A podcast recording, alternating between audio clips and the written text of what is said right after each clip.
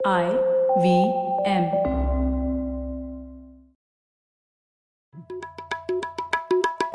भाई हम हिंदुस्तानियों को बतियाना बड़ा पसंद है। बंगाली में अड्डा उड़िया में खोटी कन्नड़ा में हरटे और हिंदी में पुलियाबाजी। इस कला के लिए हमारी हर भाषा में एक शब्द है। तो प्रणय और मैं तो अक्सर मिलकर पुलियाबाजी करते ही रहते हैं। हमने सोचा कि आपको भी इसमें शामिल कर लिया जाए। तो आइए प्रणय और सौरभ के साथ करते हैं Puliyabaazi. Hey Pranay happy Republic Day happy Republic Day to you too Saurabh तो आज यूजुअल रिपब्लिक डे क्या किया? आज परेड देखी? सोसाइटी में क्या हुआ? हाँ परेड देखी और फिर सोसाइटी में ध्वजारोहण हुआ। हाँ। लोगों ने वही स्टैंडर्ड गाने गाए ये देश है वीर जवानों का वगैरह वगैरह। और लोगों ने फिर मिठाई खाई और घर चले गए। हाँ ये ये मैं मैं गानों से बहुत चटता हूँ। मतलब जब आज़ादी के गाने रिपब्लिक डे पे बजते हैं और हाँ। और, और उससे शायद आई I मीन mean, उससे मुझे हमेशा लगता भी है कि ये शायद ये रिपब्लिक का जो कॉन्सेप्ट है ये ये शायद थोड़ा ज़्यादा वेग है या इतना क्लियर नहीं है क्योंकि हमारे पास अगर ढूँढने के लिए भी जाएँ तो पॉपुलर कल्चर में ऐसे कोई गाने नहीं है जो रिपब्लिक को सेलिब्रेट कर रहे हो बिल्कुल बिल्कुल। सब हाँ एक्चुअली देखा जाए तो अपने 15 अगस्त के जो भी सेलिब्रेशन होते हैं और अ, जो 26 जनवरी के होते हैं काफ़ी सेम ही होते हैं। हाँ तो तो ये आज आज आज की पुलियाबाजी में जरा इस इस इस मामले में थोड़ा अंदर घुसा जाए ना। ये तो ये बिल्कुल। ये ये बताओ प्रणय ये गणतंत्र या रिपब्लिक जो है ये क्या बला है? अच्छा देखिए अब सबसे पहले देखते हैं लोकतंत्र और गणतंत्र में फ़र्क क्या है। ये important लोकतंत्र क्या है? लोकतंत्र का सबसे सिंपल अर्थ है बहुमत राज्य हम्म, है ना? मतलब बहुमत जिसके पास हो उसके हाथ में डंडा हो। हम्म, अब बहुमत कितनी भी हो सकती है पचास प्रतिशत हो निन्यानवे प्रतिशत हो जो भी हो वो नंबर तो हर एक समाज डिसाइड कर सकता है। लेकिन सिर्फ़ अगर एक लोकतंत्र होगा तो उसमें आप मानिए कि अगर निन्यानवे प्रतिशत लोगों ने डिसाइड किया कि मुझे सौरभ पसंद है तो क्या वो सौरभ का सरकलम कर सकते अरे बाप रे। अगर एक सिर्फ़ लोकतंत्र होगा तो शायद वो हो भी सकता हाँ। हाँ तो नहीं नहीं ये ये ये, ये तो ये तो सौरभ बिल्कुल नहीं चाहेगा। बिल्कुल। तो सौरभ नहीं चाहेगा इसीलिए जो हमारी हम, जो हमारा भारतीय समाज है वो सिर्फ़ लोकतंत्र नहीं है वो लोकतांत्रिक गणतंत्र है। अब गणतंत्र का अर्थ यह है कि चाहे निन्यानवे प्रतिशत लोग आपको पसंद भी ना करें, लेकिन फिर भी वह आपके मूल अधिकार छीन नहीं सकते। आपके हर एक इंसान के पास कुछ हुकूक हैं, कुछ अधिकार हैं, जो गणतंत्र ने आपको दिए हैं। और अगर किसी को आपकी कुछ बात पसंद नहीं है तो तो भी उनको कुछ प्रोसीजर फॉलो करने पड़ेंगे जिससे वो आपको सजा सुनाई जा सके। तो ये सब जो आपको अ, अधिकार मिलते हैं जो आपके हुकूक मिलते हैं ये सब एक गणतंत्र देता है। और इसीलिए हमारा अ, भारत एक गणतंत्र है। हम्म हम्म। तो तो ये और और ये अधिकार आई मीन जैसा हमारा प्रियम्बल बोलता ही है ना हम भारत के लोग या वी द पीपल तो ये अधिकार हम ही ने हमको दिए हैं। किसी और ने तो नहीं दिए। जी। बिल्कुल। हाँ तो तो एक तरह से ये गणतंत्र जो है ये ये ये बेसिकली एक एक हम सब नागरिकों का एक साझा समझौता है कि हम आपस में कैसे रहें। बिल्कुल बिल्कुल सौरभ। मैं तो कहूँगा जैसे धर्म जो शब्द है है ना? अब धर्म का अर्थ हम लोगों ने तो एक रिलीजियस दृष्टिकोण से लिया है। लेकिन धर्म का एक्चुअल मीनिंग होता है संस्कृत शब्द ध्र से आता है जिसका मतलब होता है बाँध कर रखना या जोड़े हम्म, रखना। है ना? तो हर समाज को जोड़े रखने के लिए कुछ नियम चाहिए। हम्म। और अ, उ- उसी उसी तरह से आज़ादी के बाद जब एक नए भारतीय समाज का निर्माण हुआ तो काफ़ी सवाल किए गए कि भारत इस नए भारत समाज का धर्म क्या हो? और इस पर जब बहुत चर्चा हुई ये निष्कर्ष निकाला गया कि भारत को जोड़े रखने के लिए एक लोकतांत्रिक गणतंत्र स्थापित किया जाए। और इसके जो भी धर्म इस धर्म के जो भी नियम होंगे वो संविधान में लिखे जाए। तो तभी उसी तरीके से जो भी आ, किस तरीके से एक इंसान को दूसरे इंसान के साथ बर्ताव करना है और, और समाज में कैसे रहना है वो सब हम लोग अपने संविधान में हाँ इस इसमें एक एक चीज़ तो मैं बिल्कुल पॉइंट जो डालना चाहता हूँ ये कई बार आ, मेरे मेरी ये सुन के काफ़ी जलती है कभी कभी कि भाई फंडामेंटल राइट्स के साथ में लोग एक फंडामेंटल ड्यूटी जोड़ देते हैं। ये इंदिरा गांधी ने फोर्टी सेकेंड अमेंडमेंट इमरजेंसी में घुसा दी थी हमारे संविधान में कि भाई हाँ. आपके तो लोग ना हमेशा ऐसा थोड़ा सा बैलेंस करने की कोशिश करते हैं ये आपके राइट्स हैं तो आपके ड्यूटी भी हैं। लेकिन राइट्स हाँ. अनकंडीशनल होते हैं एक रिपब्लिक में। ये राइट्स किसी चीज़ पर डिपेंड नहीं करते हैं कि भैया कोई नागरिक जो है नेशनल एंथम पे खड़ा नहीं होगा तो उसके राइट्स चले जाएँगे या कुछ। आपके राइट्स जो है सिर्फ़ एक नागरिक होने की वजह से आपके राइट्स हैं। आपको उसके लिए कुछ करना नहीं पड़ता है। बिल्कुल बिल्कुल। हाँ नहीं सौरभ मैं तो एक और कदम आगे जाना चाहूँगा और ये कहूँगा कि कुछ कुछ आ, आ, जो हमारे मूल अधिकार हैं उसके लिए नागरिक होना भी ज़रूरी नहीं। ओ ये ये ये जैसे कि तो जैसे तो जैसे आर्टिकल 14 और आर्टिकल 21 जो संविधान में आर्टिकल 14 बोलता है कि लॉ के सामने हम सब लोग एक हाँ। समान हाँ, है और आर्टिकल 21 बोलता है कि सबको अधिकार है जीने का आ, और पर्सनल लिबर्टी हम्म। का।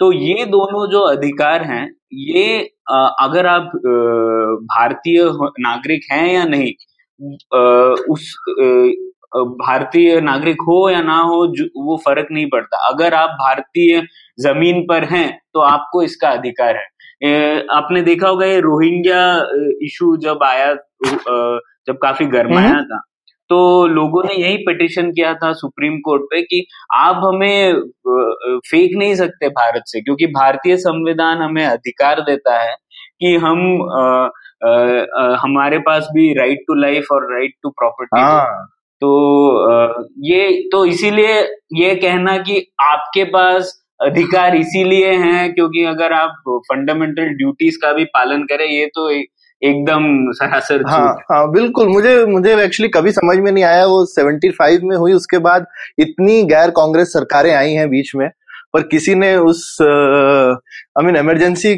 काल में जितनी भी आई मीन जितना भी अपवाद हुआ कॉन्स्टिट्यूशन के साथ उसको रोल बैक करना चाहिए था पर खैर होपफुली फ्यूचर में कोई करेगा। लेकिन ये, ये तो काफ़ी आई मीन इंटरेस्टिंग चीज़ है। मैंने मैंने भी इस बात पर गौर नहीं किया था कि भारत का संविधान इतना I mean I would say बड़े दिल वाला है और और गोज वे बियॉन्ड जो हम लोग सिर्फ़ मैं सोच रहा था कि नागरिकों को क्या अधिकार है इसके प्रति जाता है। तो ये तो ये ये जो ओवरऑल कॉन्सेप्ट है रिपब्लिक का ये ये कितना पुराना है? आई मीन हिंदुस्तान कोई दुनिया की पहली शायद रिपब्लिक तो है नहीं। अब पहले ऑब्वियसली सारे और और मैं ये सोच रहा हूँ कि शायद फ़र्क इस तरह से आया कि पहले ज़्यादातर राजे रजवाड़े होते थे। तो उसके बाद हम्म। जब राजे रजवाड़े हटे तो लोगों ने सोचना शुरू किया होगा कि भाई राजा का हुक्म नहीं चलेगा लॉ रूल ऑफ़ लॉ चलना चाहिए या कोई कायदे कानून होने चाहिए और उसके हिसाब से बात चलेगी। हम लोकतंत्र का यूज़ कर सकते हैं डिसाइड करने के लिए कि कौन वो लॉ को इम्प्लीमेंट करेगा। आ, हम्म। पर ये नहीं कि जिनको आपने चुन के बिठा दिया फिर वो अपनी मनमानी बेसिकली नहीं कर सकते। तो ये तो ये ये कितना आई मीन आई मीन अगर हम हिस्ट्री में थोड़ा पीछे जाएँ तो ये रिपब्लिक का कॉन्सेप्ट कहाँ से आता है? तो रिपब्लिक का भी कॉन्सेप्ट काफ़ी पुराना है। जैसे लोग कहते हैं भारत में ही लोग कहते हैं कि पहले एंशियंट रिपब्लिक्स हुआ करते थे भारत okay. में। हाँ हाँ हाँ मैंने भी सुना है जो ये हम्म। अशोक ने काफ़ी सारे गणराज्य खत्म कर दिए थे। हाँ हाँ, हाँ तो हाँ, तो हाँ अशोक की हम सिर्फ़ तारीफ़ ही करते हैं लेकिन एक एक गड़बड़ काम अशोक ने जो किया वो हिंदुस्तान के गणराज्यों को खत्म कर देने का आ, किया था। तो ये गणराज्य जो कॉन्सेप्ट है वो पुराना ही, पुराना है कि हुआ, जो भी राज कर रहा है उसको भी कुछ नियमों का पालन करना पड़ेगा ऐसा नहीं है कि सिर्फ़ वो राज कर रहा है तो उसको जो मन में आए, जब मन मर्ज़ी आए, वो कर सके। तो ये काफ़ी पुराना है पर भारत में हम लोगों ने एक नया मॉडर्न लोकतंत्र और गणतंत्र एक साथ जो स्थापित किया वह आज़ादी के बाद हाँ, और वो शायद कह सकते हैं फ्रेंच रेवोल्यूशन के बाद जो आई मीन आई मीन जो नए टाइप के रिपब्लिक्स आने शुरू हुए ये ये शायद फ्रेंच रेवोल्यूशन के बाद का मॉडर्न अवतार है। इस इस तरीके के डेमोक्रेटिक रिपब्लिक जिनको बोलते हैं। लेकिन यहाँ पे शायद ये, ये देख सकते हैं कि भाई हर कंट्री जिनके आगे रिपब्लिक लिखा है वो एक ही टाइप के नहीं होते हैं। तो हम्म। चाइना भी रिपब्लिक है वो थोड़ा अलग टाइप का रिपब्लिक है पाकिस्तान हाँ। भी रिपब्लिक है। वहाँ पे कहने को इलेक्शन होते हैं ईरान भी रिपब्लिक है वो तो लेकिन बेसिकली लेकिन एक थियोक्रेसी है वहाँ पे आयतुल्ला का राज एक तरह से रहता है पर फिर भी वो अपने आप को रिपब्लिक हाँ। कहना पसंद करते हैं तो शायद रिपब्लिक नाम थोड़ा सा मॉडर्निटी तो दर्शाता है लेकिन लोग शायद सिर्फ़ कुछ लोग इसका सिर्फ़ नाम यूज़ करना चाहते हैं, लेकिन जो उसकी, उसके साथ जो मॉडर्निटी आती है, वो नहीं अपनाना चाहते हैं। बिल्कुल बिल्कुल। हाँ जैसा आपने बोला फ्रेंच रेवोल्यूशन के बाद वो नाम इतना पॉपुलर हो गया था कि हर देश अपने आप को या तो डेमोक्रेसी कहना चाहता है या रिपब्लिक या दो हम्म, या दोनों कहना चाहता है। तो इसीलिए सब लोग एक बिल्ला अपने साथ हम्म। लगाना तो और और और जो लोग शायद अपने आप को रिपब्लिक नहीं कहते आई मीन इसमें शायद सबसे अच्छा एग्ज़ाम्पल यूके का है वो तो अभी भी नाम के लिए किंगडम है। लेकिन इनफैक्ट हम्म। इंग्लैंड काफ़ी पायनियर रहा है इस मामले में। वहाँ पे तो सोचो 1215 में Magna Carta almost like early form of constitution बोल सकते हैं। इंग्लैंड का कॉन्स्टिट्यूशन तो लिखा हुआ नहीं है लेकिन मैग्ना कार्टा एक लिखित एग्रीमेंट था। पहली बार दुनिया में कहीं पर किसी राजा को अपनी प्रजा के साथ में एक समझौता करना पड़ा था कि भाई मेरी पावर्स की भी लिमिट है। तो ये हम्म। और ये तो तेरहवीं तो हाँ बारह सौ पंद्रह तो मुझे आई मीन ये चीज़ में मैं कभी कभी और हम इस पे अलग से पुलियाबाजी करेंगे पर मुझे मुझे तो लगता है कि इंग्लैंड दुनिया की सुप्रीम पावर इसलिए बना क्योंकि उन्होंने इतना आई मीन ये चीज़ वहाँ गलती से ही हो गई थी क्योंकि उनके यहाँ एक पागल राजा था जिसकी वजह से उनको उसकी पावर्स हम्म। को काबू में रखना पड़ा लेकिन मुझे लगता है मैग्ना हम्म। कार्टा जैसी जो चीज़ है उसका काफ़ी बड़ा योगदान रहा है इंग्लैंड को एक बड़ी पावर बनाने के लिए। आ, उसके तीन चार सौ साल बाद वो लोग बने लेकिन आप सोसाइटी को किस तरह से समाज के नियम बनाते हैं वो कभी कभी बहुत एब्स्ट्रैक्ट लगता है लेकिन उसी से तो बाकी सब कुछ निकल के आता है। तो ये अपने अपने संविधान की तरफ़ वापस आते हैं तो ये हमारा जो संविधान है बस ये आज़ादी के बाद हम लोगों ने डिसाइड किया और आ गया या इसकी कुछ हमने आई मीन पहले से कुछ जद्दोजहद चल रही थी जो थिंकिंग थी वो कहीं पहले से चली आ रही थी या ये बस हमने आज़ादी हुई तो सोचा अब क्या किया जाए? नहीं नहीं हाँ वही कई लोगों को लगता है हम लोगों ने कुछ एक कॉन्स्टिट्यूएंट असेंबली आई और उन्होंने स्थापित कर दिया और थोप दिया सब लोगों पर पर ऐसा बिल्कुल नहीं है। कॉन्स्टिट्यूएंट असेंबली के बारे में हम थोड़ा और डिस्कशन करेंगे। लेकिन ये कॉन्स्टिट्यूएंट कॉन्स्टिट्यूशन की जो मांग है, ये कई दशकों से चली आ रही थी। तो एक पैटर्न सा स्थापित हो गया था। क्या होता था कि भारतीय लोग विरोध कर रहे थे अंग्रेज़ी हुकूमत का। फिर अंग्रेज़ी हुकूमत पे प्रेशर बढ़ता था। फिर अंग्रेज़ी हुकूमत बोलती थी, अरे कुछ करना पड़ेगा हमें। तो फिर वो एक नया एक्ट लाते थे, जिसमें वो थोड़ा भारतीयों को भारतीयों की मांगों को थोड़ा बहुत मानते थे। उसके बाद कुछ सालों तक चीज़ें ठीक ठाक रहती थी। फिर लोगों को लगता था कि अरे हम लोगों को तो ब्रिटिशर्स ने बेवकूफ़ बनाया। फिर से हम लोग प्रोटेस्ट हम्म। करेंगे। तो उसके बाद नई मांगे आती थी। फिर ब्रिटिशर्स थोड़ी और मांग मांग मांगों को मानते थे। और फिर इस तरह से पैटर्न चलता गया। और ये मतलब अठारह के तब से चला आ रहा है? तो आप देखेंगे अठारह में आज़ादी की पहली जंग हुई थी। उसके बाद अंग्रेज़ों ने अठारह में पहली बार ईस्ट इंडिया कंपनी से पूरी हुकूमत अपने हम्म। हाथों में ले ली। और उसके अंतर्गत उन्होंने भारतीयों को कुछ नियम दिए। और उन्होंने ये भी बोला कि ठीक है अब हम अब अब के बाद से हम रियासतों पे कब्जा हम्म। नहीं करेंगे। तो उन्होंने थोड़ी रिलीफ दे दी है भारतीयों को। उसके बाद कुछ तीस चालीस साल तक छोटा मोटा चलता रहा बात। पर फिर जैसे ही हम बीसवीं सदी में आए, तब बहुत बहुत सारे लोगों की मांगे एकदम से बढ़ती गई। तो फिर 1909 में मॉर्लेमिंटो रिफॉर्म्स आए। उसमें पहली बार ये कॉन्सेप्ट आया कि चुनाव होने चाहिए। ये चुनाव का मतलब ये नहीं था कि सब लोग वोट कर सकते हैं। बहुत ही लिमिटेड लोग वोट कर पाते थे, लेकिन ये पहली बार आया। तो ये बहुत सही था। उसके बाद तो 1915 से गांधी जी आ गए और उसके बाद ये पूरा जो प्रोसेस था, एकदम एक्सेलरेट हो गया।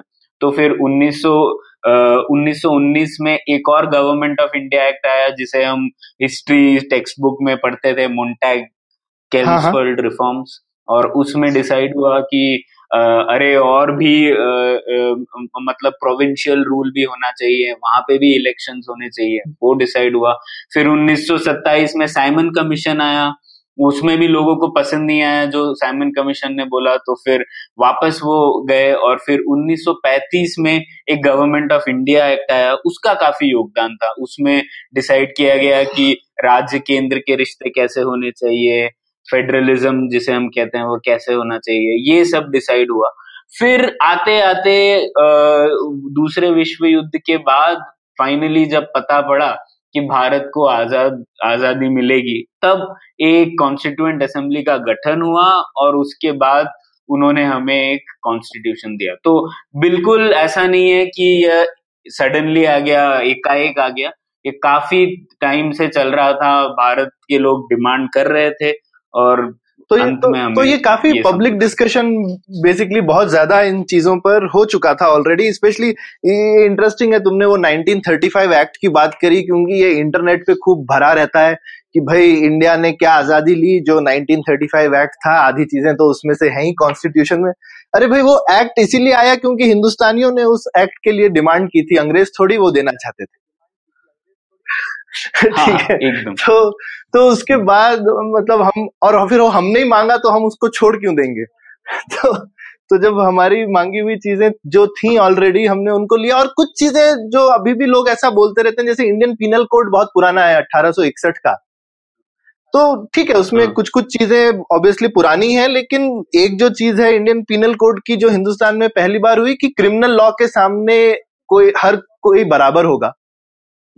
वो चीज़ तो आई हम्म, मीन हम्म। उस समय ठीक है अंग्रेज़ों में फ़र्क करते थे अंग्रेज़ों और हिंदुस्तानियों में अंग्रेज़ लोग क्योंकि हिंदुस्तानी जज आई थिंक किसी अंग्रेज़ का केस नहीं ले सकता था उस समय में पर हमने वो चीज़ें हाँ। तो खैर हटा दी उसकी और अब भाई लॉ के सामने सब बराबर हो स्पेशली क्रिमिनल लॉ के सामने हम सिविल लॉ में तो डिस्क्रिमिनेशन अभी भी करते हैं लेकिन क्रिमिनल लॉ में सब लोग एक के सब लोग लॉ के सामने बराबर हों अब ये चीज़ भले ही अंग्रेज़ों के समय में थी या नहीं थी उससे क्या फ़र्क पड़ता है? जो सही है तो सही है। हम्म। हम्म।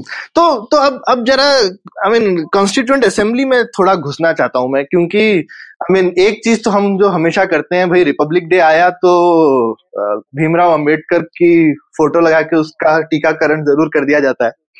और बी आर अंबेडकर के कंट्रीब्यूशन को मैं कम नहीं करना चाहता हूँ। I mean he was the chairman of the drafting committee तो मैं कॉन्स्टिट्यूंट असेंबली की हम्म। कुछ डिबेट्स भी पढ़ रहा था तो सब लोग जो है कॉन्स्टिट्यूंट असेंबली में जब भी कोई अमेंडमेंट आता था तो वो ऐसे ही करते थे कि भाई मैं ये अमेंडमेंट पेश कर रहा हूँ अंबेडकर साहब क्या ये अमेंडमेंट आप इंक्लूड कर लेंगे टाइप से लेकिन कभी कभी हम्म, हम्म। हमारे आई मीन पब्लिक उसमें इस तरह से जताया जाता है जैसे आई मीन अंबेडकर का इम्पोर्टेंट रोल ना हो के वो अकेले ही किसी कमरे में बैठ के जैसे कॉन्स्टिट्यूशन लिख रहे हो हाँ, हाँ किताब, किताब बैठ के लिख रहे थे उनके हाथ में किताब भी पकड़ के बहुत सारे स्टैचू बना दिए जाते हैं तो लगता है जैसे अंबेडकर कहीं से कॉन्स्टिट्यूशन उन्होंने लिखी और वो लेकर के आ गए एक प्रॉफिट की तरह से। हाँ। और सब लोगों के पास अब कॉन्स्टिट्यूशन आ गया है। तो तो ये कॉन्स्टिट्यूंट असेंबली में कितने लोग थे? किस तरीके की चीज़ थी ये कॉन्स्टिट्यूंट असेंबली हाँ, हाँ तो ये तो बहुत ही रोचक बात है सौरभ। एक तो 1946 में दिसंबर के दिसंबर में स्थापित हुई एक संवैधानिक सभा उसमें करीब 299 मेंबर्स थे लेकिन फाइनली 200 ही लोग आए क्योंकि मुस्लिम लीग ने हम्म। उसका विरोध किया तो 200 नुमाइंदे थे और ये नुमाइंदे ये नोट करें कि ये लोग इलेक्टेड हम्म। नहीं थे ये लोग जो प्रोविंशियल असेंबलियाँ थी और जो रियासतें थी वहाँ से वो लोग नियुक्त होकर हम्म। आए थे ठीक है तो ये लोग मिले और आप मानेंगे नहीं तीन साल के हम्म। अंदर अंदर उन्होंने पूरा का पूरा भारतीय संविधान हम्म। डिज़ाइन कर दिया तो एक असाधारण उपलब्धि है अब आप देखिए कंपेयर करिए पाकिस्तान का भी पाकि, मुस्लिम लीग ने जाकर अपना खुद का एक संवैधानिक सभा स्थापित की और पहला कॉन्स्टिट्यूशन पाकिस्तान का फाइनली 1900 1956 में आया और वो दो अच्छा। साल बाद चला भी गया और आज हम लोग भारत पाकिस्तान के तीसरे कॉन्स्टिट्यूशन हम्म। पर है एक और उदाहरण देता हूँ मैं आपको। नेपाल में कुछ दो एक दो साल पहले ही एक संवैधानिक सभा का स्थापन हुआ था क्योंकि वह सोच रहे थे अब हमें राजा राजा धीराज के अंदर नहीं होना है हमें भी एक हम्म। गणतंत्र चाहिए। तो उनकी पहली संवैधानिक सभा हुई और कुछ ही सालों बाद वो उसे डिसॉल्व कर दिया गया क्योंकि लोगों ने माना कि ये काम नहीं कर रही है। तो उन्होंने एक और दूसरी संवैधानिक सभा का गठन किया और अब जाके उनके पास एक कॉन्स्टिट्यूशन आया। और आप कंपेयर करें हमारा जो संविधान है वो तो तब स्थापन हुआ था उसका हम्म, आज भी हम्म। चल रहा है। तो ये पूरी तरीके से असाधारण बिल्कुल और और और हमको सोचना चाहिए वो समय भी कैसा था दिल्ली में बैठ कर के ये 200 लोग भारत के फ्यूचर के बारे में डिसाइड कर रहे थे और बाहर लिटरली कत्ले आम चल रहा था। और अब हाँ. आज की डेट में तो सोच सकते हैं अगर उस तरीके का भावुक माहौल होता जहाँ पे खून खराबा मचा हुआ है पार्टीशन के राइट्स चल रहे हैं और दिल्ली में तो बहुत ही ज़्यादा खराब हालत थी जहाँ पे ये सब लोग जमा हम्म। हुए हुए थे लेकिन ये इन्होंने बिल्कुल कोई ब्रेक नहीं लिया अपनी आँख अपने गोल से नहीं हटाई और तब भी कितने दूर अंदेजी रहे ये नहीं हुआ कि भावुकता के भाव में बह करके कुछ उन्होंने उल्टा सीधा काम उस समय में कर लिया। तो आ, मतलब उपल, उपलब्धि और, और मुझे मुझे यही सोच करके फिर लगता है हम हम शायद उन 200 लोगों को याद बहुत कम करते हैं और आ, उसमें आई मीन बहुत अलग अलग बैकग्राउंड के लोग थे। यूएस वगैरह में लोग सिर्फ़ फाउंडिंग फादर्स की बात करते हैं। हमारे यहाँ फाउंडिंग मदर्स भी थी उस 200 में। मेरे मेरे ख्याल से कुछ आई थिंक 11 महिलाएँ भी थी। 15 महिलाएँ भी थी। हाँ। तो ये हम्म। ये चीज़ जो है ये आ, मैं मैं भी उनमें से कुछ दो चार के बारे में ही जानता हूँ और आ, हर हर रिपब्लिक डे पे कोशिश करता हूँ कि किसी एक दो और आ, उन उनमें से किसी एक एक दो और पर्सनालिटीज के बारे में कुछ और ज़्यादा जाना जाए तो तो। जरा वो कंस्टिट्यूंट असेंबली की कुछ कुछ और खास बातें बताओ ये तो थोड़ा इंटरेस्टिंग टॉपिक है इसमें इस पे हम टिक सकते हैं थोड़ी देर हाँ तो एक एक और चीज़ देखते हैं कि ये कॉन्स्टिट्यूएंट असेंबली ने डिसाइड कैसे किया क्या कॉन्स्टिट्यूशन हम्म। होगा है ना क्योंकि आ, जैसे हम डिस्कस कर रहे थे कि ऐसा तो नहीं था कि अंबेडकर जी ने खुद लिख हम्म, दिया था हम्म। कॉन्स्टिट्यूशन तो हुआ कुछ ऐसे था पहले कॉन्स्टिट्यूएंट असेंबली का गठन हुआ उसके बाद कॉन्स्टिट्यूएंट असेंबली में कई कमिटियाँ बनी और ये कमिटियाँ उन चीज़ों पर बनी जो एकदम मूल विषय थे कॉन्स्टिट्यूशन के, जैसे कि फंडामेंटल राइट्स क्या हो भारत को कैसे डिफाइन किया जाए, इन सब के लिए अलग अलग कमिटियाँ बनी। तो इन्होंने इन खास मुद्दों पे चर्चा की, और उनमें एक साहब थे, बेनेगल नरसिंह राव साहब एक सिविल सर्वेंट थे। इन्होंने इन सब जो भी कमिटियाँ थी, उनमें जो भी विचार हुए उन्हें नोट डाउन करते गए वो। तो उनका योगदान हम लोग मानते नहीं है, पर उनका बहुत बड़ा योगदान था। तो इन्होंने पहले ये सब नोट की, फिर उसके बाद उन, वो कई देशों में गए यूएस आयरलैंड कनाडा यूके वहाँ जा जाके कानूनी एक्सपर्ट से मिले, वहाँ उनसे पर्सनल मुलाकातें की, उनसे जाना कि उनके कॉन्स्टिट्यूशन में अच्छी चीज़ें क्या हैं, बुरी चीज़ें क्या हैं।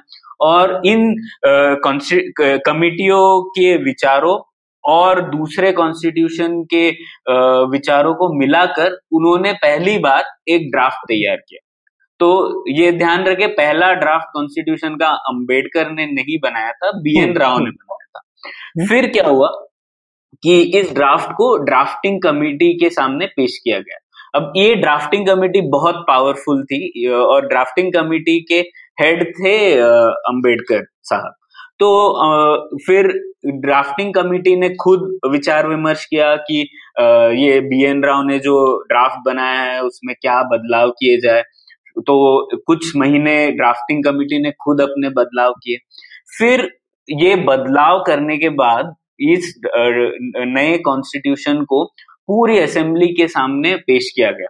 और यही सब इसके बाद बहुत सारे रोचक डिस्कशन हुए क्योंकि एक बार ड्राफ्टिंग कमिटी के जब विचार आ गए उसके बाद सब असेंबली वाले लोगों ने एक एक एक एक क्लॉज को लेकर डिस्कशन किया तो इसीलिए आप जब बोल रहे थे ना कि अंबेडकर को लोग बोल रहे थे कि ये बदलाव कर दिया जाए या ये हम्म। संशोधन लाया जाए ये इसलिए हुआ क्योंकि ड्राफ्टिंग कमिटी ने बना दिया था एक ड्राफ्ट और अब डिस्कशन हो रहा था पूरी असेंबली के साथ।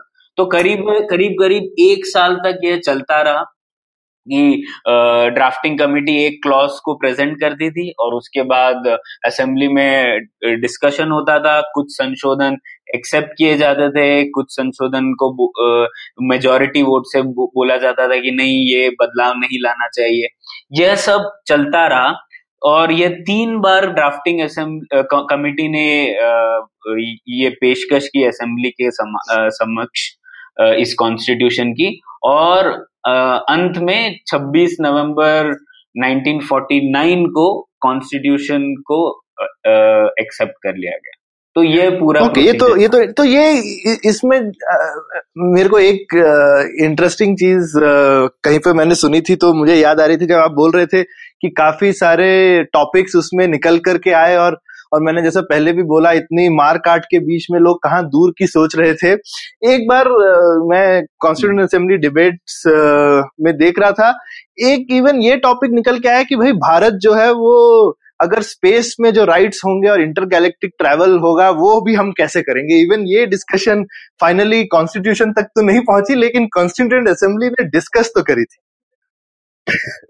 हाँ हाँ। एकदम वही कॉन्स्टिट्यूएंट असेंबली में के जो डिबेट्स है अब पूरी तरीके से ऑनलाइन हम्म। उपलब्ध है तो बहुत ही रोचक है उसमें क्या क्या डिस्कस नहीं हुआ है जैसे एक बड़ा ही इंटरेस्टिंग डिबेट था हम्म। गौ हत्या पे तो अब गौ हत्या को बैन कर दिया जाए ऐसा तब भी एक सेंटिमेंट था जो आज हम्म। भी है है ना तो उसमें अब हमारे जो directive principles of state policy है उसमें लिखा गया है कि गौ हत्या हम्म, नहीं होनी हम्म। चाहिए पर उसका कारण यह लिखा गया है कि गौ हत्या इसलिए नहीं होनी चाहिए क्योंकि हम लोग खेती बाड़ी का उत्पादन उत्पादन बढ़ाना चाहते हैं और गायें बहुत महत्वपूर्ण है हाँ, स्पेशली दूध का। कंजम्पशन उन्होंने तो, काफ़ी मेरे को याद है रेफर किया कि भाई पर कैपिटल मिल्क कंजम्पशन जो है वो इंडिया में बहुत कम है।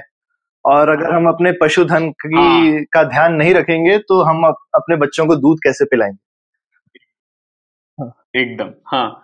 तो इन सब कारणों की वजह से जब जब ये डिस्कशन हुआ असेंबली में तो बहुत ही इंटरेस्टिंग डिस्कशन था क्योंकि जो कुछ मुस्लिम और क्रिश्चियन मेंबरान थे उन्होंने कहा कि देखिए भाई हमें कोई प्रॉब्लम नहीं है कि आप कहना चाहते हैं कि गौ हम्म। हत्या पे प्रतिबंध हो लेकिन आप ये सीधा सीधा बताएँ कि ये ये गौ हत्या पे प्रतिबंध आप इसलिए कर रहे हैं क्योंकि हम आप हिंदू सेंटिमेंट्स को हर्ट नहीं करना चाहते आप इसलिए मत डालिए क्योंकि आप खेती बाड़ी का उत्पादन बढ़ाना चाहते हैं और मतलब कोई और और कारण की वजह से करना चाहते हैं ये हम्म। ये ना कहिए तो ये बहुत इंटरेस्टिंग डिबेट था स्पेशली क्योंकि मुस्लिम और क्रिश्चियन मेम्बरान ने इसको अपोज नहीं किया। उन्होंने बोला ठीक है आपको डालना है तो डालिए लेकिन सही कारण जो हाँ, है वो ज़रूरी लेकिन वो नहीं लिखा और क्योंकि ये भी था कि जो सारे हिंदू मेंबर थे उनमें ये यूनानिमिटी नहीं थी। कि हमको सिर्फ़ रिलीजियस क्योंकि हम्म। काफ़ी लोग उसमें बड़े प्रैक्टिकल टाइप के भी थे मेरे को वो वो डिबेट मेरे को भी याद है मैंने पढ़ी थी कुछ समय पहले और इनफैक्ट उसमें एक एक सज्जन ने बोला कि भाई अगर हमको दूध की इतनी चिंता है तो हमको अपने पशुधन की जो नस्ल है उसकी हमको क्वालिटी बढ़ानी है तो अभी जो हमारी हाँ। नस्लें जो अच्छी नहीं है हम उसका क्या करेंगे और और हम्म। उसका भी तो हमको कुछ उपाय ढूंढना पड़ेगा। अगर आपने बैन कर दिया स्लॉटर को तो तो ये तो हमारे किसानों के लिए काफ़ी दिक्कत हो जाएगी। और उस समय भी इनफैक्ट मुस्लिम मुझे याद है जो एक मुस्लिम मेंबर ने बोला कि भाई मुसलमानों को ज़्यादातर जो गाय बेचते हैं वो लोग तो पालने वाले तो हिंदू ही होते हैं तो वो किसी कारण से ही बेचते हैं ना? ऐसा तो नहीं है कि वो बेवजह बेच देते हैं। हम्म। अपनी गाय वगैरह। तो हाँ वो डिस्कशन हम्म। सही में काफ़ी इंटरेस्टिंग डिस्कशन था और हमने एक आई थिंक उस समय एक जो डिसीज़न लिया वो आज तक आई थिंक रिजॉल्व नहीं हुआ। उस समय भी I mean main main problem तो जो यूपी से मेंबर थे उन्हीं को ज़्यादा थी। जो सदर्न स्टेट्स और ईस्ट नॉर्थ ईस्ट वगैरह के स्टेट्स थे उन लोगों का काफ़ी अलग मत था उस समय भी। तो ये ये एक इंटरेस्टिंग चीज़ है कि फाइनली मतभेद बहुत थे पर उन्होंने कुछ ना कुछ कॉम्प्रोमाइज जैसे पूरा डायरेक्टिव प्रिंसिपल से मुझे एक कॉम्प्रोमाइज लगता है गांधी जी को थोड़ा खुश रखने के लिए उन्होंने रख हाँ। लिया था क्योंकि गांधी जी के काफ़ी कुछ फेवरेट टॉपिक थे कि प्रोहिबिशन होना चाहिए पूरे कंट्री में तो डायरेक्टिव प्रिंसिपल। में है कि भाई प्रोहिबिशन करने की कोशिश की जाएगी कभी तो करेंगे तो उनको हम्म। हमने डायरेक्टिव प्रिंसिपल में डाल दिया गांधी जी का शायद बस चलता तो वो उसको मेन कॉन्स्टिट्यूशन में डाल देते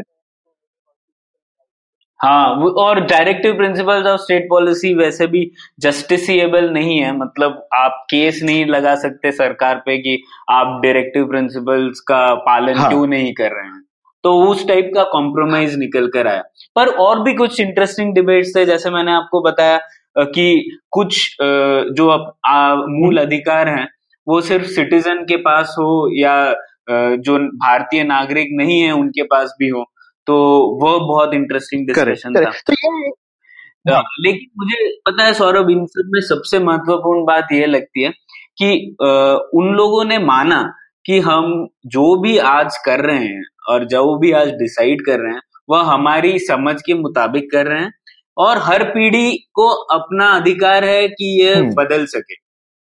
तो उन्होंने कह दिया था कि अगर नई पीढ़ी को बदलाव लाना है तो वह बेशक लाए और उसके लिए उन्हें सिर्फ़ दो तिहाई बहुमत चाहिए। ऐसा नहीं कि उन्हें पूरा ही स्टेट ओवरथ्रो हम्म। करना पड़ेगा।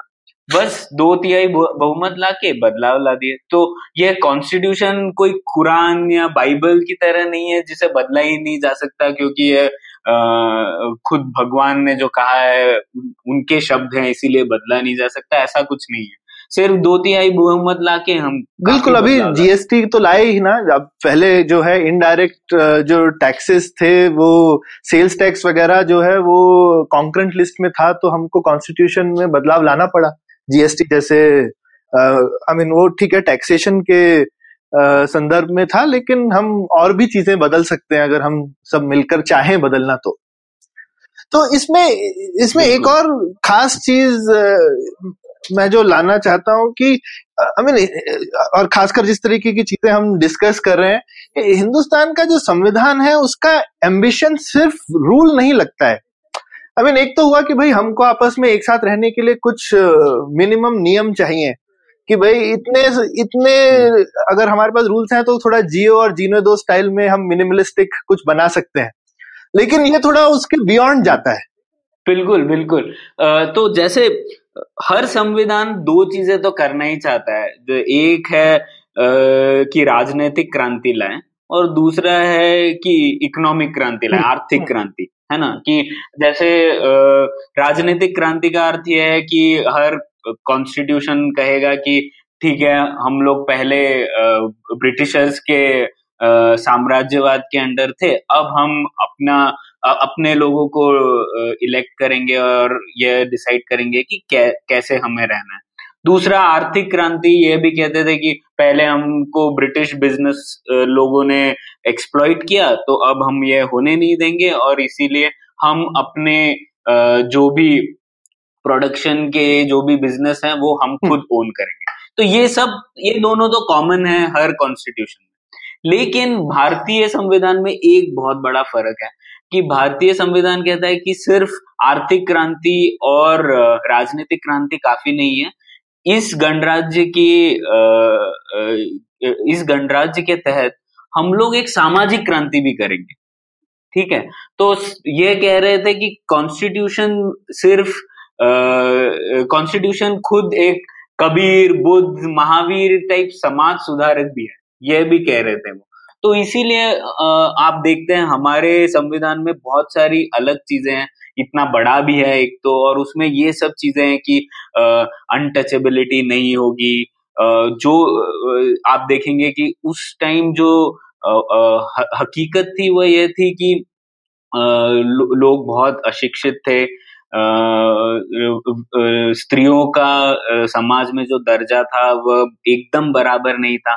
लेकिन जो कॉन्स्टिट्यूशन आया, उसमें बिल्कुल अलग बातें थी। उसमें कहा गया था कि हर स्त्री और हर पुरुष एकदम बराबर है। और चाहे कास्ट सिस्टम चला आ रहा हो, उन्होंने बोला कि अनटचेबिलिटी और भेदभाव कास्ट के नाम पर एकदम लाजिब नहीं है। ये सब कहा गया। और फिर उन्होंने कहा गया कि हर हर इंसान को चाहे वह कोई किसी भी जाति का हो उसे एक वोट है। ये सब जो है सामाजिक क्रांति लाने के लिए किया गया था। तो ये काफ़ी खास फैसेट है ये ये चीज़ मुझे एक्चुअली काफ़ी फैसिनेट करती है हमारे कॉन्स्टिट्यूशन के बारे में क्योंकि अगर कहीं कहीं पर देखा जाए ना तो कुछ चीज़ें जो कॉन्स्टिट्यूशन ने हमें दे दी हैं वो मुझे लगता है कभी कभी कि हिंदुस्तान में हर इंसान के दिल में नहीं है। क्योंकि अब ठीक है जैसे फ्रेंच रेवोल्यूशन से ही वो नारा आया कि भाई समानता भाईचारा और आज़ादी इक्वालिटी लिबर्टी इक्वालिटी फ्रेटर्निटी जो है। तो तो ये उन लेकिन उसके लिए अब देखो फ्रांसीसी लोगों ने कितना अपना खून बहाया। ये चीज़ करने हाँ। के। लिए। हिंदुस्तान में हमने अंग्रेज़ों को भगाने के लिए तो काफ़ी खून बहाया, लेकिन अपने समाज में ये समानता, भाईचारा लाने के लिए हम लोगों ने वो खून नहीं बहाया है ये चीज़ हमको एक। बस एक कलम लिख दी गई है कॉन्स्टिट्यूशन में तो मिल गई है तो मुझे लगता है कभी कभी ना उसकी जो इसी, ये शायद हमारे वो जो हम पहले बोल रहे थे ना कि क्यों कल्चरल हमारे पास सिंबल्स नहीं है, क्यों इन चीज़ों के गाने नहीं है क्योंकि ये सब लड़ाइयाँ जो हैं हमारे यहाँ पे लड़ी उतनी नहीं गई हैं। अंग्रेज़ों के खिलाफ भी हम लोगों ने आ, मतलब ऐसा नहीं था आ, कि अंग्रेज़ों अंग्रेज़ों के खिलाफ बहुत कुछ मारकाट भी हुई। ऐसा नहीं था कि आ, हमें ये क्रांति लाने के लिए अंग्रेज़ों का खून चूसना ही है। ऐसा नहीं हमने, हाँ, हाँ, हमने बिल्कुल नहीं किया और इसीलिए जो शायद थोड़े बहुत क्रांतिकारी थे और हम इंडियन नेशनल आर्मी ने जो काफ़ी अपना सेक्रीफाइस भी किया बर्मा बॉर्डर वगैरह पे वो इसीलिए पब्लिक पब्लिक माइंड में काफ़ी रोमांटिक और इमोशनल है क्योंकि ऑल काफ़ी ये सब अगर ब्रिटिश एम्पायर के सामने देखा जाए तो उनका कुछ उससे आई I मीन mean, उनके लिए काफ़ी वो छोटी चीज़ें थी शायद। लेकिन हमारे मेंटल हम्म। परसेप्शन में वो काफ़ी बड़ी आ, बन जाती हैं क्योंकि हम लोगों ने आई मीन वो क्योंकि वो विजिबल इमोशनल सिंबल्स बन जाते हैं लड़ाई के तो हम लोगों ने ये जो फ्रीडम स्ट्रगल था उसमें काफ़ी जैसे गांधी जी और जो भी पार्टियाँ थी जिन्होंने विरोध किया उन्होंने कहा कि विरोध हमारा ब्रितान बरतानी साम्राज्यवाद के खिलाफ है। बरतानियों हाँ। के विरुद्ध नहीं है। और इसीलिए उन्होंने यह ध्यान रखा कि इस क्रांति के लिए खून खराबा हम्म, करने की ज़रूरत और मुझे संभव लगता है बहुत उन्होंने अच्छा भी किया क्योंकि अगर हमको वो खून खराबे का कल्चर हम बनाते तो अंग्रेज़ चले जाते तो फिर वो तलवारें हम आपस में एक दूसरे पे उठाते ना। हमारे समाज में तो इतने हाँ, ज़्यादा एक्सेस हैं जिनके अराउंड हम आपस में एक दूसरे को मार काट सकते हैं। तो मुझे लगता है कि उस समय हमारे जो वैसे नेता थे वो काफ़ी दूरदर्शी थे। आई एम श्योर उन्होंने भी ये देखा होगा कि हमारे आपस में भेद बहुत ज़्यादा है कंपेयर टू कि बाहर के और हम्म। और शायद ठीक है यूरोपियन लोगों ने सैकड़ों साल लड़ झगड़ करके एक किसी चीज़ पर पहुँचे वो लोग। और हम लोगों ने उन, उन उस चीज़ को थोड़ा क्या कहना चाहिए थोड़ा सिविलाइज तरह से डिबेट के थ्रू अपना लिया लेकिन हम्म। उससे वो परकुलेट मुझे लगता है कभी कभी लोगों के दिल में ये अक्सर रह जाता है कि ये कॉन्स्टिट्यूशन हमारा नहीं है ये एक फीलिंग हाँ. लोगों के दिल में रह जाती है पर आई थिंक हमको देखना चाहिए कि भाई हाँ आई I मीन mean, जो हमारी कॉन्स्टिट्यूंट असेंबली में और हमारे फाउंडिंग फोर फादर्स ने मिलकर के जो कॉन्स्टिट्यूशन बनाया वो हम सब की भलाई के लिए और और हमको वो और वो डिबेट्स हमारे लिए एक्सेसिबल हैं। हम पढ़कर देख सकते हैं ना कि हम उनसे एग्री कर रहे हैं कि नहीं। हम्म। और नहीं कर रहे हैं तो हम आज की डेट में उनका कुछ कर सकते हैं। ऐसा थोड़ी है कि जैसा तुमने बोला कुछ लकीर का फकीर है। हाँ बिल्कुल। और सौ संशोधन तो हुए ही हैं कॉन्स्टिट्यूशन हम्म, में हम्म। आज की डेट तक। तो कुछ लोग सौरभ आपने देखा होगा कहते हैं कि देखिए हमारा कॉन्स्टिट्यूशन कितना खराब है सौ हम्म। संशोधन हो गए।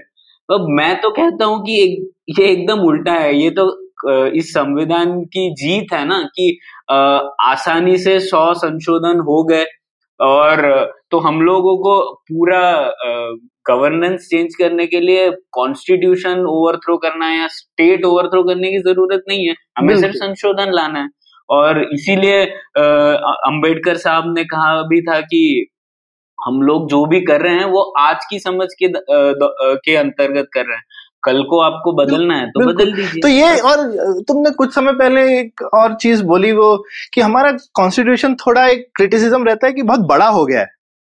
स्पेशली मैंने देखा कुछ टाइम। पहले एक एक आध ग्रुप है जो कि यूएस का कॉन्स्टिट्यूशन और इंडिया का कॉन्स्टिट्यूशन दिखा करके काफ़ी लोगों को दिखाता है कि भाई देखो ये यूएस का कॉन्स्टिट्यूशन कितना छोटा सा है हिंदुस्तान का इतना बड़ा क्यों है? हम्म, और इस वजह और ये ये कारण दिखाया जाता है कि शायद हमारा कॉन्स्टिट्यूशन अच्छा नहीं है। तो ये तुम हम्म, तुम तो थोड़ा यूएस कॉन्स्टिट्यूशन एक स्टडी ट्रिप में स्टडी भी करके आए थे तो तो ये जरा यूएस कॉन्स्टिट्यूशन के छोटे होने का थोड़ा राज बताओ। हाँ तो एक्चुअली वो कंपैरिजन एकदम सही नहीं है, क्योंकि यूएस कॉन्स्टिट्यूशन जो वो बात कर रहे हैं, वो सिर्फ़ उनके फेडरल गवर्नमेंट की बात कर रहे हैं।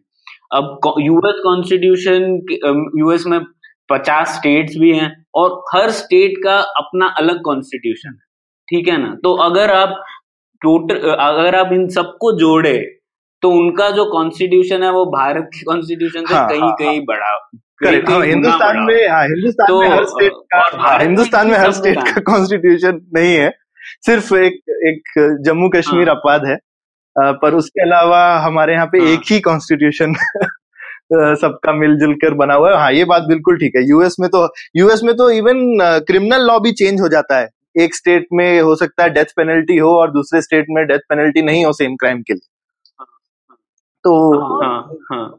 हाँ और मुझे ये ये समझ में नहीं आता कि कॉन्स्टिट्यूशन को हाँ, छोटा हाँ, क्यों अब इतने बड़े भारत को अगर आपको रेगुलेट करना है इतने बड़े भारत में आपको सामाजिक क्रांति लानी है तो वह थोड़ा हाँ, कॉम्प्लेक्स नहीं तो एक्चुअली ये ये सवाल जो है और ये कोई सवाल नया नहीं है ये सवाल उस समय भी पूछा गया था तो मुझे याद है अंबेडकर की जो स्पीच है आखिरी कॉन्स्टिट्यूंट असेंबली को उसमें उन्होंने इस बात को अलग से उठाया और इसको रिस्पॉन्ड किया था इस क्रिटिसिज्म को कि भाई हम लोगों ने उन्होंने उन्होंने बोला कि भाई हम लोगों ने थोड़ा ऐसा कॉम्प्रोमाइज किया क्योंकि ये इस तरीके का कॉन्स्टिट्यूशन हमारे लिए थोड़ा नया है इंडिया के लिए तो हमने कुछ चीज़ों। में थोड़ा ज़्यादा उसको प्रिस्क्रिप्टिव बना दिया ताकि क्लैरिटी कम ना हो जाए लेकिन हमने उतना भी नहीं बनाया कि हम्म। आगे फ्लेक्सिबिलिटी चली जाए तो एक आई मीन हमको ब्यूरोक्रेट्स की क्षमता को अंडर एस्टिमेट नहीं करना चाहिए वो चाहते तो इससे भी बड़ा बना सकते थे तो हाँ। उन्होंने हाँ। काफ़ी ये चीज़ को सोच समझ करके बहुत क्रिप्टिक और छोटा भी नहीं बनाया और लेकिन उतना भी बड़ा उस समय अपनी समझ से उन्होंने उनको लगा कि ये ठीक लेवल है कॉन्स्टिट्यूशन का जिसको जि, जो कि हमारे समाज के और हमारे देश की जरूरतों के हिसाब से सौरभ एक और हम क्योंकि हम लोग डिस्कस कर रहे थे कि क्या हाँ। क्या क्रिटिसिज्म होते हैं एक और क्रिटिसिज्म आपने भी बहुत सुना होगा बोलते हैं कि देखिए हम लोगों ने संविधान में कॉपी किया है हाँ, हाँ, यूके हाँ, से ये तो बहुत लोग आयरलैंड से ये फलाना ढिमका कंट्री से तो इसीलिए ये कॉन्स्टिट्यूशन हम्म। खराब ही होगा आप अरे क्या मतलब ये क्या है अगर इस तरह से तो सोचा जाए ये ये हिंदुस्तान में ना पुराना क्रिटिसिज्म है इसको आई मीन अमर्त्य सेन ने इसके लिए एक अच्छा फ्रेज यूज़ किया था मॉडर्निज्म वर्सेस वेस्टर्निज्म कि भाई हर मॉडर्न चीज़ जो कि हम हम्म। अपनाएँ उसको आप वेस्टर्न कह के आप नकार नहीं सकते अगर मतलब अब आप यही हाँ। सोचिए इस तरह से अगर आप सोचें अगर यूरोपियन लोग बोलते ये ज़ीरो तो हिंदुस्तानी लोगों ने बनाया था हम इसको यूज़ नहीं करेंगे तो उनकी क्या हालत होती है आज की डेट में? हाँ। तो जो आइडिया अच्छे हैं वो हाँ। अच्छे हैं। उसको किसने एक बार आइडिया आ जाता है तो वो इंसानियत का होता है। उस पे कोई आइडिया के पीछे कोई मेड इन इंडिया या मेड इन मतलब मैं तो वो चीज़ तो मैं इवन ज़ीरो के लिए मानता हूँ। भाई ठीक है एक बार आपने ज़ीरो बना लिया तो अब वो वो पूरी ह्यूमैनिटी का है ना? ये तो नहीं है कि हम उससे हम बाकी लोगों से कोई हम्म। रॉयल्टी लेने वाले हैं कि उसका कोई कॉपीराइट लेने वाले हैं। तो जो अच्छे आइडिया हैं हमको हाँ। उन्हें, उन्हें उनकी फेस वैल्यू पे उनको हमें तोलना चाहिए और अच्छे हैं तो यूज़ करना चाहिए बस एक और कहना चाहूँगा कुछ लोगों के लिए जो संविधान के बारे में और जानना चाहते हैं उनके लिए कुछ किताबें कुछ हाँ, हाँ। सीरीज़ बताना चाहूँगा एक तो संविधान नाम का सीरियल बनाया था श्याम बनेगल साहब ने और वो यूट्यूब पे भी उपलब्ध है तो लोग देखें दस एपिसोड की सीरीज़ है बहुत बढ़िया है उन्हें पता पड़ेगा कॉन्स्टिट्यूएंट असेंबली ने क्या किया किस प्रकार के डिस्कशन हुए और आपको पढ़ना भी नहीं पड़ेगा सिर्फ़ वीडियो देखना और उसके अलावा ग्रैनविल ऑस्टिन साहब की एक किताब है cornerstone of a nation वो बहुत ही बढ़िया किताब है जिसमें पूरी हिस्ट्री हाँ, दी गई है कॉन्स्टिट्यूशन की। और तीसरा एक स्पीच ज़रूर बता ब- बोलना चाहूँगा। ग्रामर ऑफ़ अनारकी नाम का स्पीच है जो अंबेडकर साहब ने कॉन्स्टिट्यूएंट असेंबली में दिया था। वो बहुत बढ़िया है। उसमें उन्होंने बताया क्यों हीरो वर्शिप नहीं होनी चाहिए क्यों हम लोगों ने कॉन्स्टिट्यूशन को आ, ऐसा बनाया है क्यों संशोधन किए जा सकते हैं और वो सब? तो वो भी बहुत अच्छा है। सौरभ आपकी आपने कोई किताबें पढ़ी हैं जो आप बताना चाहेंगे? I think you you covered it all और क्या कहते हैं मैं बस एक चीज़ जोड़ना चाहता था कि ये अंबेडकर की ग्रामर ऑफ़ अनार्की स्पीच की बड़ी विडंबना ये है कि उन्होंने हीरो वर्शिप को इतना इतनी इतनी बड़ी वार्निंग दी थी कि भैया इससे बच के रहना। और आज हमने उन्हीं को हाँ। एक पेडेस्टल पे चढ़ा के सिर्फ़ हीरो बनाकर छोड़ दिया है और उनकी बातें तो कोई सुनता नहीं है। हाँ। ठीक है। तो इसी बात पर अब खत्म करें खत्म करते हैं आज की पुलियाबाजी। तो उम्मीद है आपको मज़ा आया। पुलियाबाजी में शामिल होने के लिए हमसे मिले Puliyabaazi at Gmail dot com या फिर एट पुलियाबाजी ट्विटर पर। फिर मिलेंगे अगली पुलियाबाजी।